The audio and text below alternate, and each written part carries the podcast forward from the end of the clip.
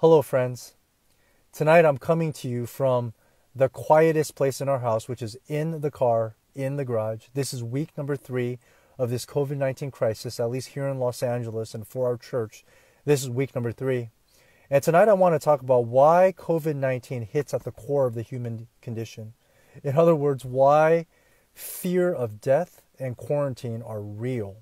They are real amplifications of the effects of the curse of the fall Yet, fear of death and fear of quarantine points us straight towards how desperately we need hope in the gospel of Jesus Christ.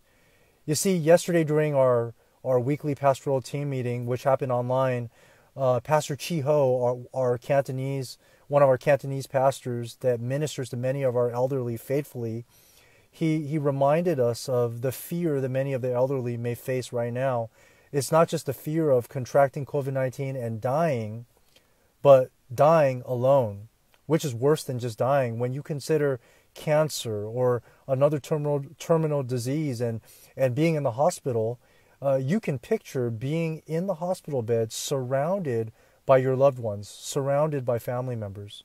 But COVID 19 is so devastating because once you test positive, you're put into quarantine.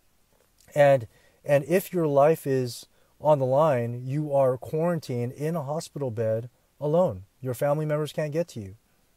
And even the medical professionals that are tending to you and caring for you, they are they need to be in protective gear. And so that just amplifies this feeling of isolation when you're already suffering from disease.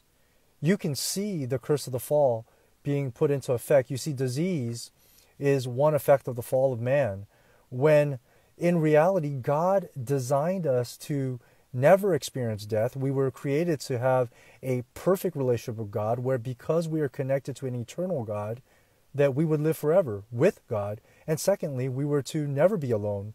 We weren't designed to be alone. We were designed to live in perfect fellowship with the Trinity and with every other human being created in the image of God.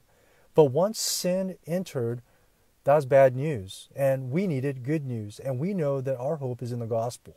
You see, in the gospel of Jesus Christ, we find this powerful, powerful truth where Jesus Christ on the cross, if you consider what was going on on the cross, Jesus was not only defeating the power and the penalty of sin, but he was all alone. He was bearing one of the things that we fear the most. He was dying one, and secondly, that one of the things we fear the most, he was dying alone.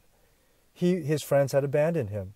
Yeah, he had two criminals next to him, but he was his friends had abandoned him. His father had temporarily turned away from him.